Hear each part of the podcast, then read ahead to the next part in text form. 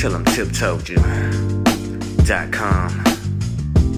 The podcast about pop culture, black history, and spirituality. Yeah.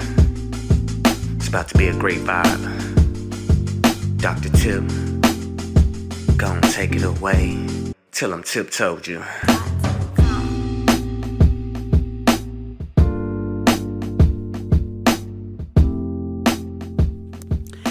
Y'all, hey, it's your girl Tip. Thank you for joining me for another edition of Tell 'em Tip Told You, the podcast where I share with you all my musings about black history, black culture, and black spirituality. Listen, y'all, I know I've been missing. I'm going to explain at the end of this episode. So if you want to know why the podcast has been on pause for a minute, make sure you, you listen all the way to the end. There are a couple things I want to uh, just jump on. Um, this episode is based on a Howling Wolf song. Now, I like the blues. My, my granddaddy was uh, someone who liked the blues. He played the piano, the harmonica, things like that.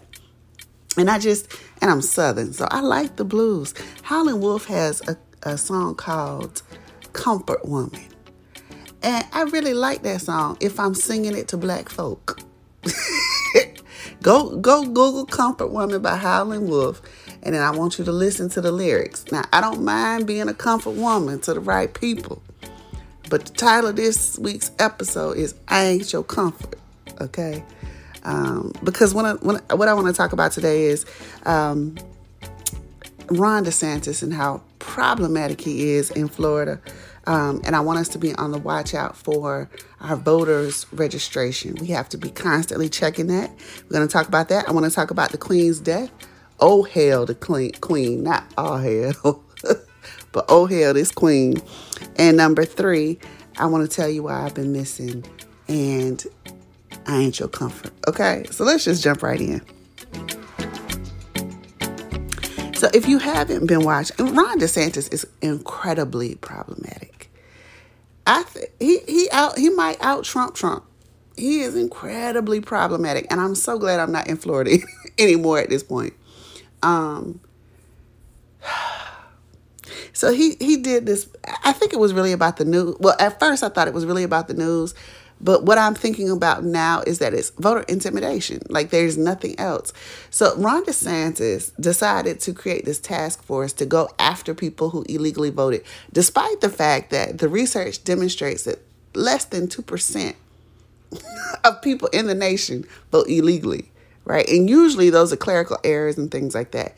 It's a huge waste of money for him to create this task force. I forgot how many millions of dollars they said they he spent on this initiative, but suffice it to say, over 19 people were picked up in Florida as a result of this task force.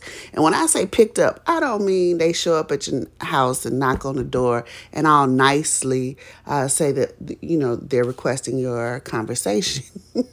no. He sent armed cops. Most of the list are black folk or brown folk. You know what happens when you send armed cops after us? It could have turned very ugly. This sounds like some Gestapo type shit, but listen.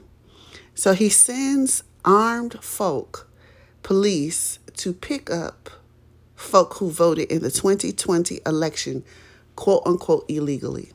All right. So one of the gentlemen was a black man who was 71 year old Nathaniel Singleton. Now, Nathaniel is a former convicted felon. Okay. He did his time. And according to the Department of Corrections, when he was released, his voting rights were reinstated. Now, remember, a few years ago, um, Florida voted that felons would have their um, people convicted of felon, felonies. I'm sorry, not felons. People convicted of felonies and who served their time would have their rights reinstated. And so Nathaniel Singleton in 2019 went to the supervisor of elections in Broward County. Broward is, is a predominantly blue county in Florida. All right. It's where the black folk are in South Florida. Um, the supervisor of elections in Broward County issued a voter's card to Mr. Singleton. That was in 2019. He got his voter's card. He has been voting since then. So imagine Mr. Singleton's surprise when armed police with weapons drawn, he said the weapons were out, come to his house and pick him up for illegally voting as a result of Ron DeSantis' new task force. Okay? Of the 19 or so that were arrested by that task force, every single one of them had voter ID cards.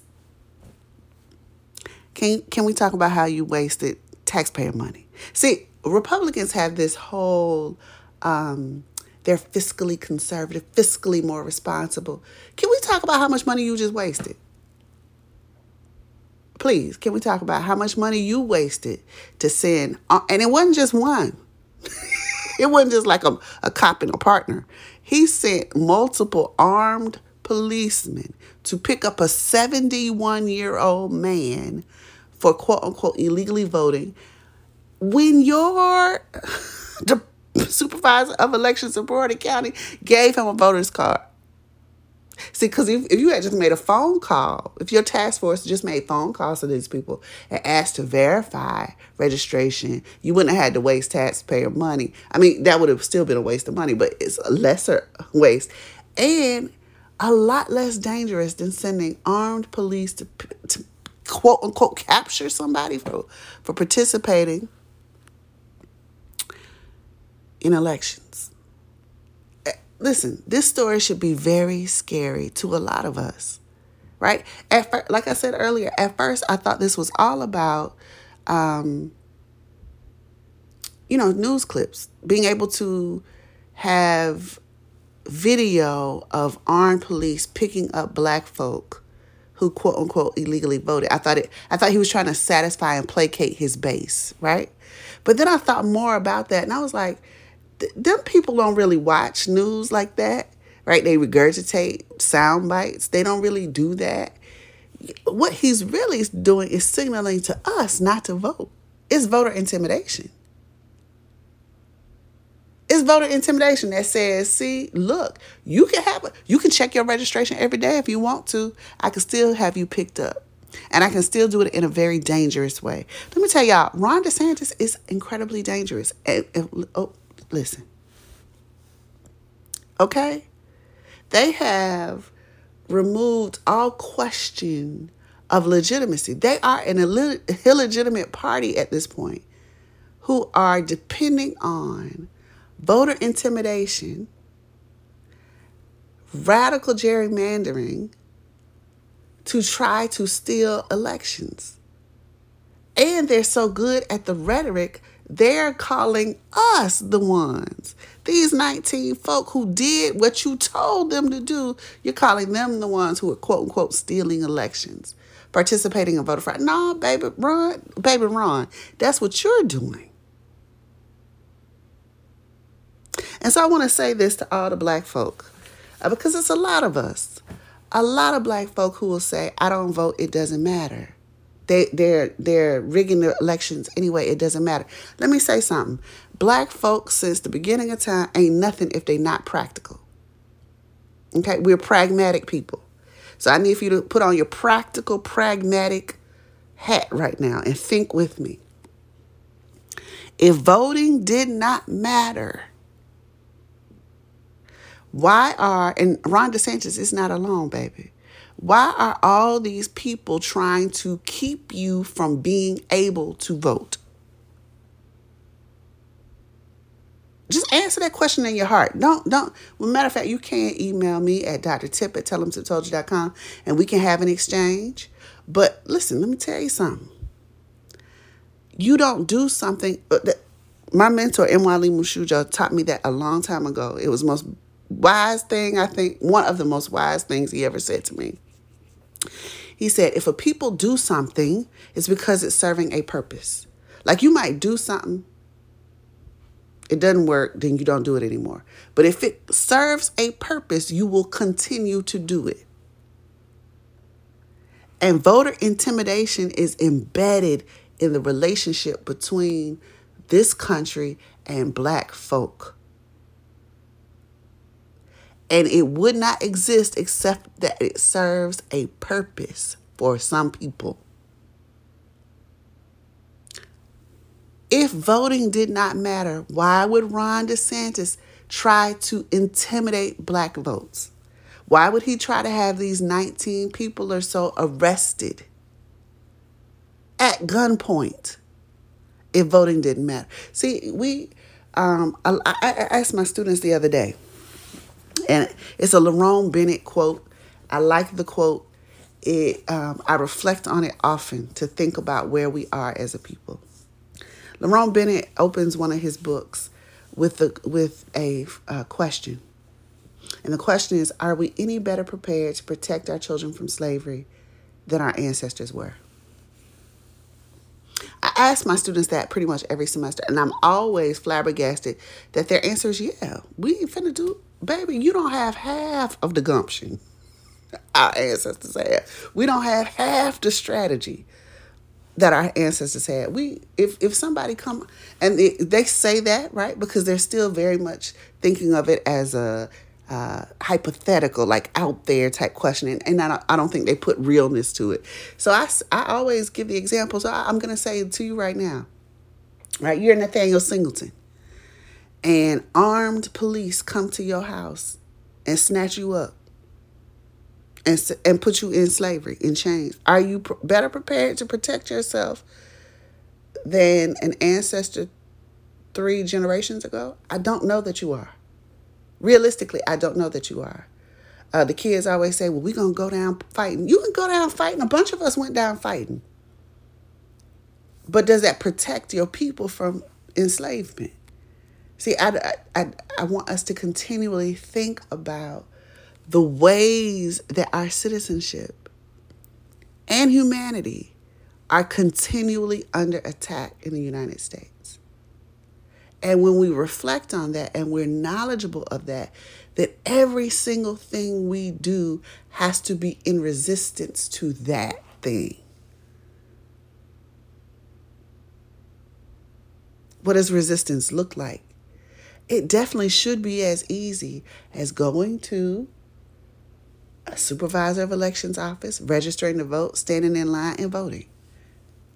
It should be that easy. And, and, and these the reason I brought up the example with my students is a lot of them say, you know, we're gonna go down fight, we're gonna go down swing, we're not made like our ancestors, blah blah blah. I think that's incredibly disrespectful to evidences a lack of knowledge about our history.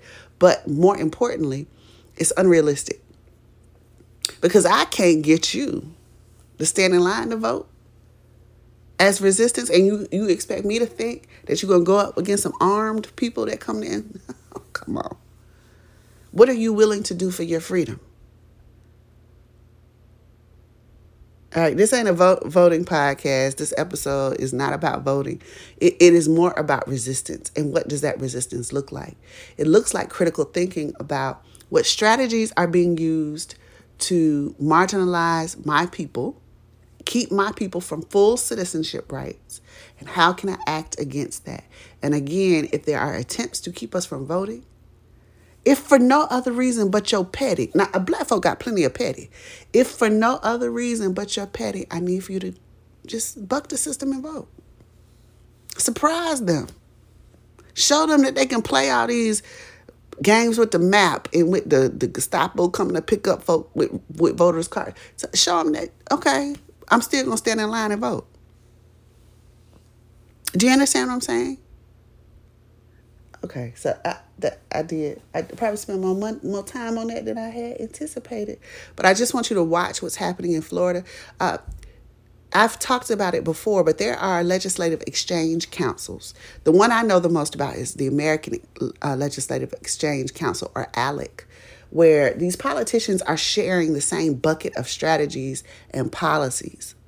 All right. So if we see something like this implemented in Florida, it's only a matter of time before it starts implementing in other states. So, for example, Ron DeSantis has the the the anti wokeness bill, right, where you can't teach about race in the state of Florida. Um, it's something similar happening in it's something similar on the books in Georgia. It's been proposed in other states. So begin to watch I know that some of us are like, I'm so glad I don't live in Texas. I'm so glad I don't live in uh, Florida. I'm so glad I'm not in Georgia. I'm so glad I'm in a blue state. We still have to watch. These are uh, white supremacy is a global phenomenon. We're going to get to that the, towards the end of this podcast, but we have to be diligent and we have to remember this is why I, I, tell my students that we are not better prepared than our ancestors were because our ancestors understood a collective resistance in a way that we don't. Right? If my people are attacked in Florida, I am attacked.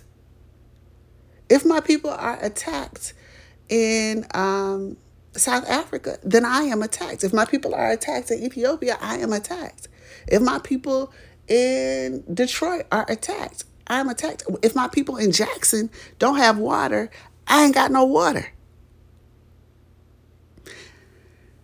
One of the most powerful weapons against our people has been um, acculturation.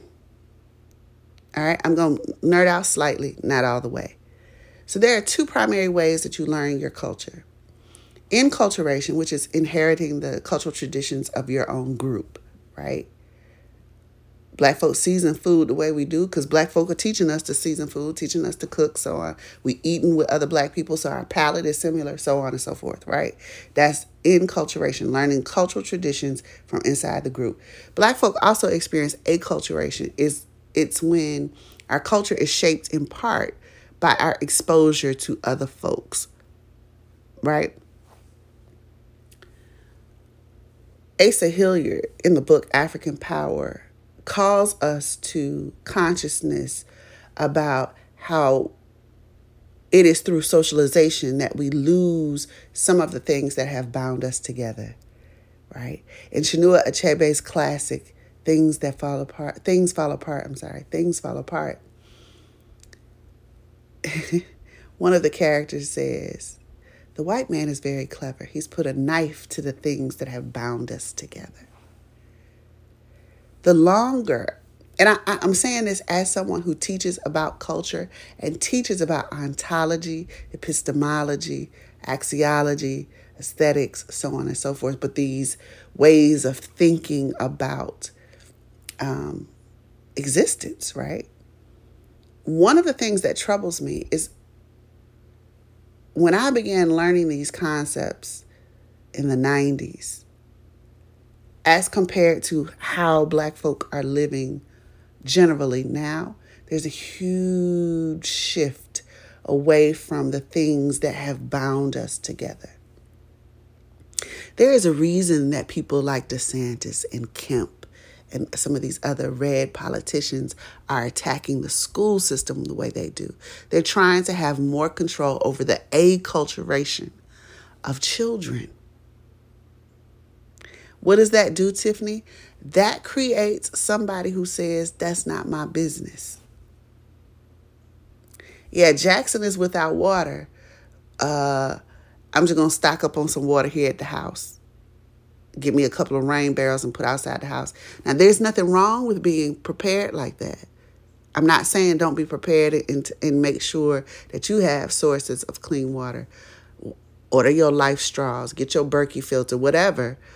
But also, it is happening to you in Jackson. What are you doing for Jackson? Can, can you at least post where the water stations are so that if, if people can, or post who's taking a, a trucks down to Jackson, Mississippi. If you go to a HBCU, uh, contact Jackson State and see what they need. Right? As an academic, I need to do that. I'm, I'm self convicting in this moment. As an academic, I need to do this. What is Jackson State doing to facilitate classes while this is happening? And what can I do as an academic to assist with that endeavor? Right? Uh, if they're going online, can I do some free workshops on culturally relevant assessment, online assessment? Can I reach out to uh, their equivalent to the Center of Faculty Excellence and say, hey, if you have some people need some help putting some things online, can I assist with that? You know, whatever we need to do, we need to be doing it within our own wheelhouses. I'm not asking you to invent a whole new skill. I'm asking you to use the skills and talents you have to serve your needs, your meaning your people okay? I, I don't know how I got off on that tangent. That wasn't on my playlist for the podcast today. But just, I, y'all, let's be careful and see each other as part of a unit. That's why I'm afraid about that Lerone Bennett quote. Are we any better prepared to protect ourselves from slavery than our ancestors were? No, because we don't see ourselves as collective.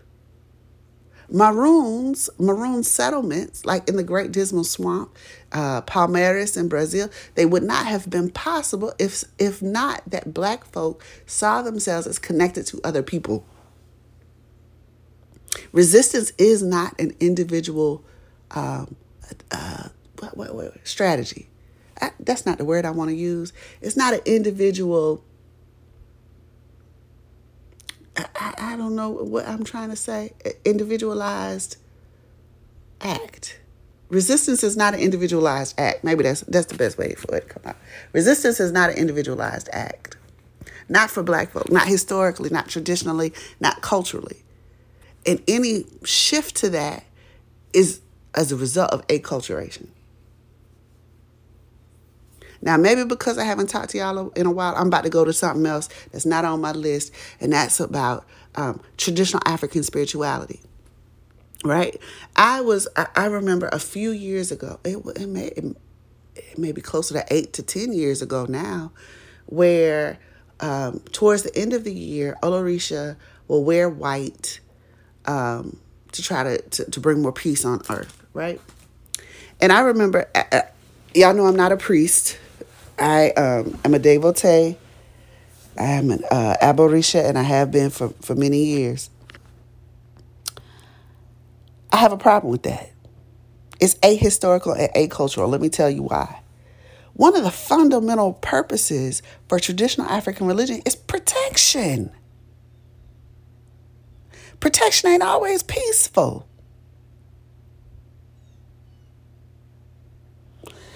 I don't know where that came from, but I wanted to say this in reference to this um, this acculturation I'm saying is happening to us in terms of seeing ourselves as part part of and responsible to a group.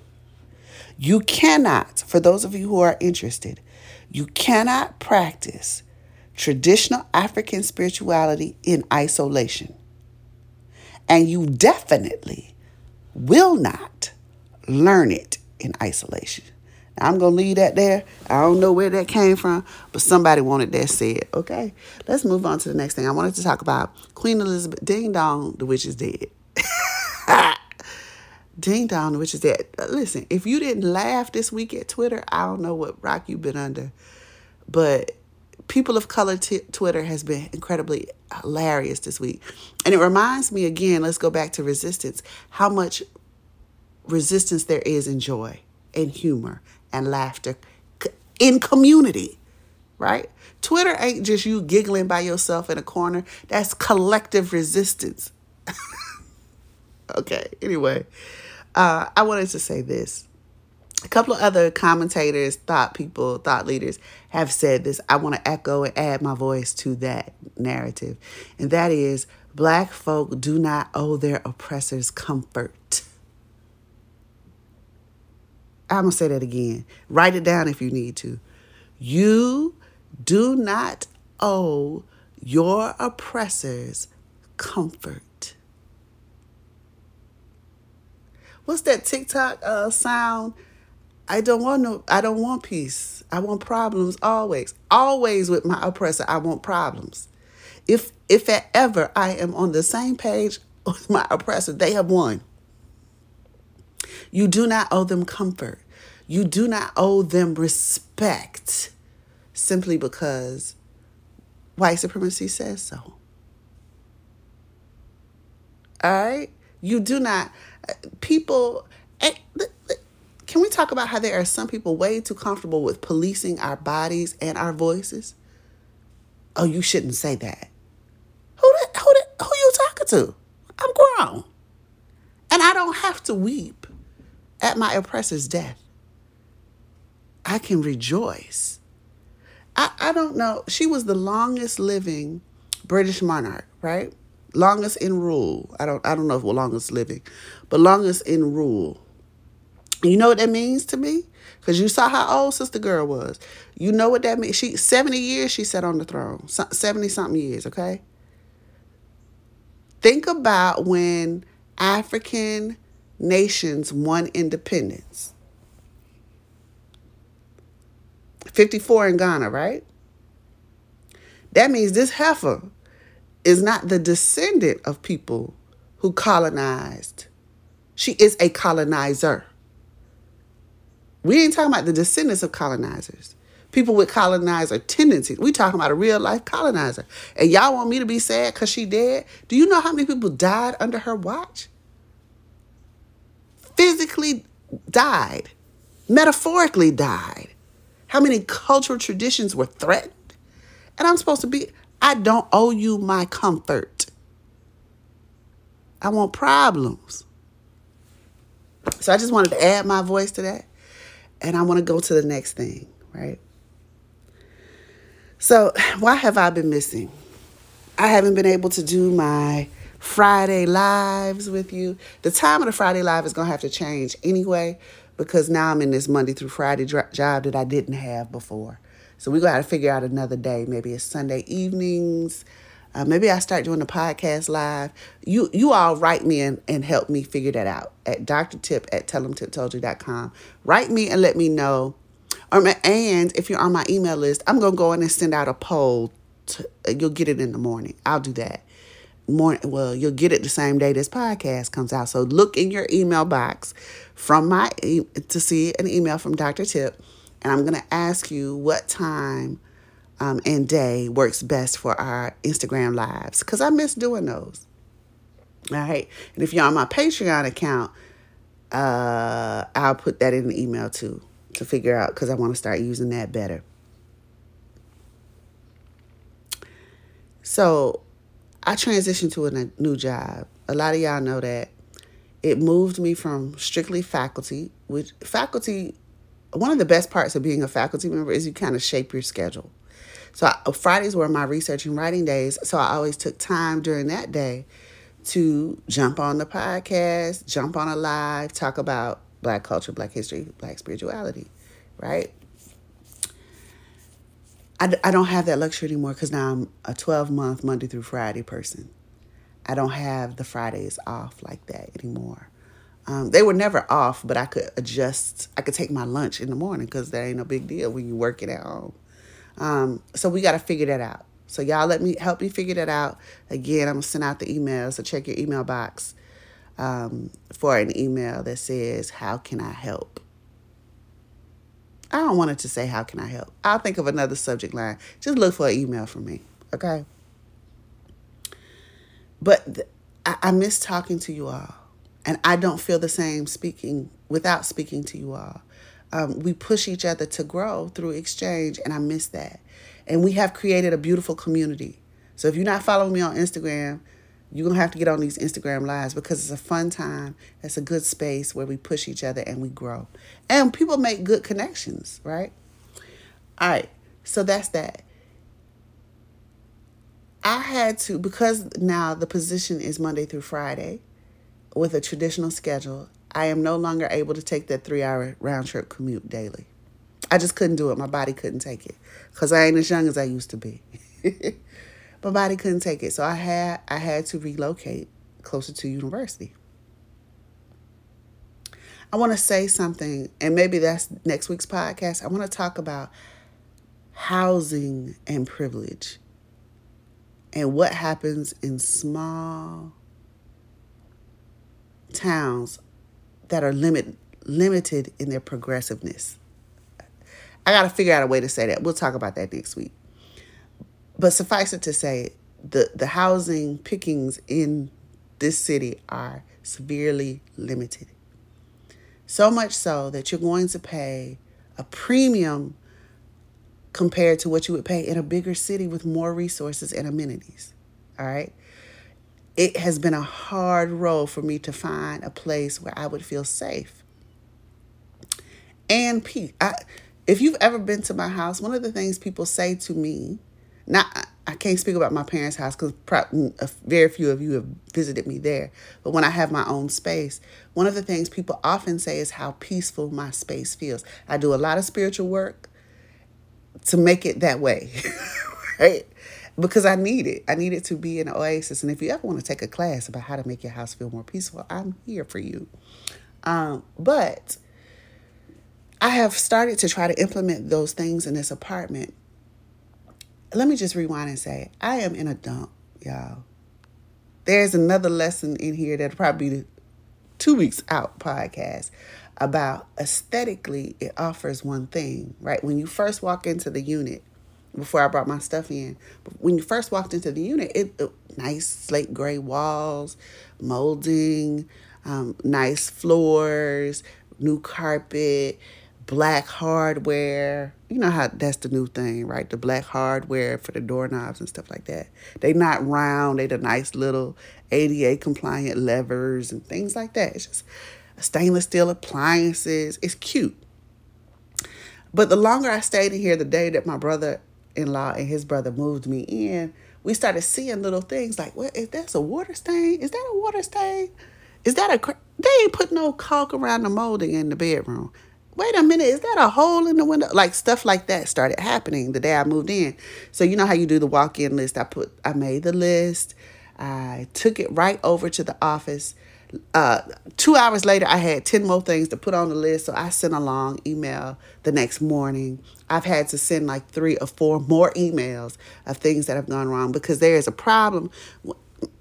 Sometimes we pay so much attention to the aesthetic that the function gets lost. Now, I'm going to talk about that in a few podcast episodes from now. But listen to what I'm saying. I, I was, when I came into the space, because of the aesthetics, I was distracted from the function. And I was thinking, oh, I'm put this bookshelf here.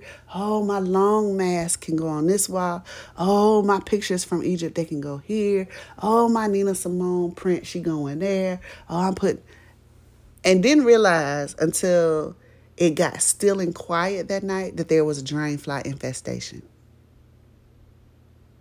Didn't realize until the next morning, it's stinking here. That's mold. I'm smelling mold.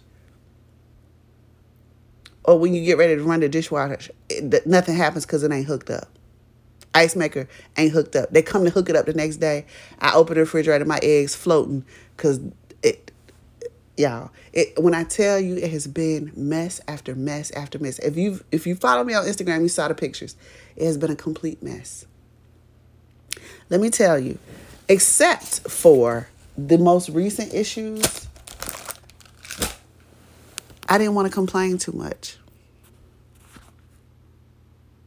I'm telling you, and y'all know me, y'all know I am a buck the system, speak the truth kind of person. But I want to be completely transparent in this morning that even those of us who are more comfortable being vocal have been acculturated to be silent in our own oppression. And I've been de- sitting with this, y'all, trying to figure it out by myself. I can't write no more emails. I can't call them no more. I can't show up at the rental office any more than I have.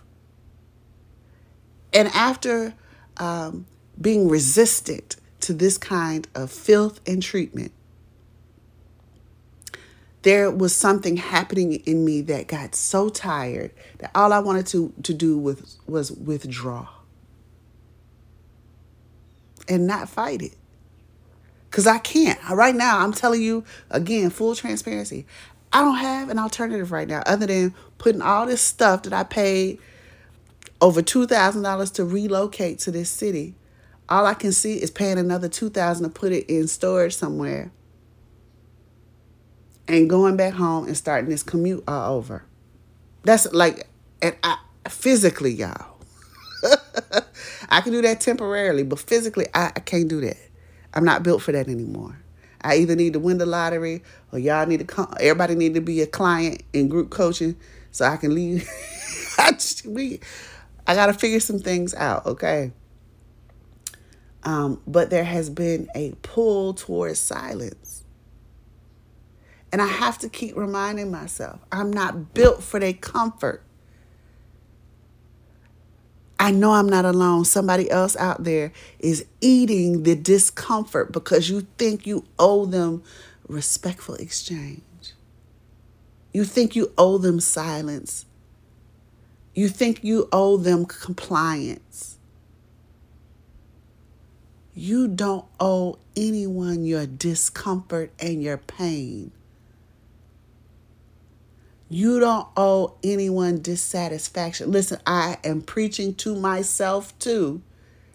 I want to be, again, completely transparent.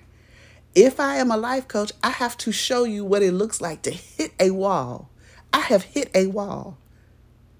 Now, let me show you the resources and tools I'm using to pull myself out. And number one is the mindset and the memory because you already know. So it's just activating your memory. Y'all, you do not owe them your comfort. We have been socialized, those of us in the diaspora who are children of the formerly enslaved, children of the enslaved.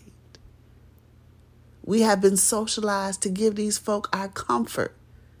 You no longer owe them that.